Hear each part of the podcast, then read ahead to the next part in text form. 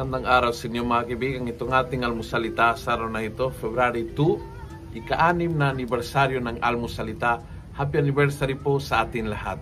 Ang ebanghelyo natin ngayon ay Luke 2, 22 to 40. Ako po si Father Luciano Feloni, Paris Priest ng Kristong Hari sa Diocese of Novaliches. Sabi ng ebanghelyo, Simeon took the child in his arms and blessed God, saying, Now Lord, you can dismiss your servant in peace for you have fulfilled your word, and my eyes have seen your salvation. He waited and waited and waited so many years. Tumanda siya na hindi sumuko. Hindi niya nakita na isa katuparan ang pangako ng Diyos sa kanya. Pero because mayroon siyang pangarap at mayroon siyang promise mula sa Diyos, kapit siya.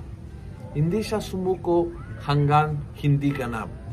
At ngayon, naganap na, hawag niya ang blessing, nakita niya ang promise na naging totoo, and this is the time na sabi niya, Lord, I'm ready na to go. The only time that you are ready to let go of everything is kapag naisa katuparan ang lahat ng pinangako ng Diyos sa iyo. Kung hindi pa, hold firm to the promise of God. Mari maghihintay ka ng matagal na matagal tulad ni Simeon pero hindi ibig sabihin na hindi darating. Hindi ibig sabihin na niloloko ka ng Panginoon. Hindi ibig sabihin na mabibigo ka. Ang ibig sabihin is sa takdam panahon, makukuha mo ang kaganapan. Ang promise ng Diyos ay hindi nakakabigo. At yun po yung big lesson ni Simeon ngayon.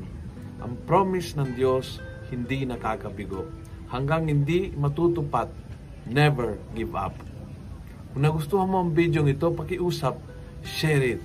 Punuin natin ng good news ang social media at gawin natin viral araw-araw ang salita ng Diyos. God bless and muli, happy anniversary.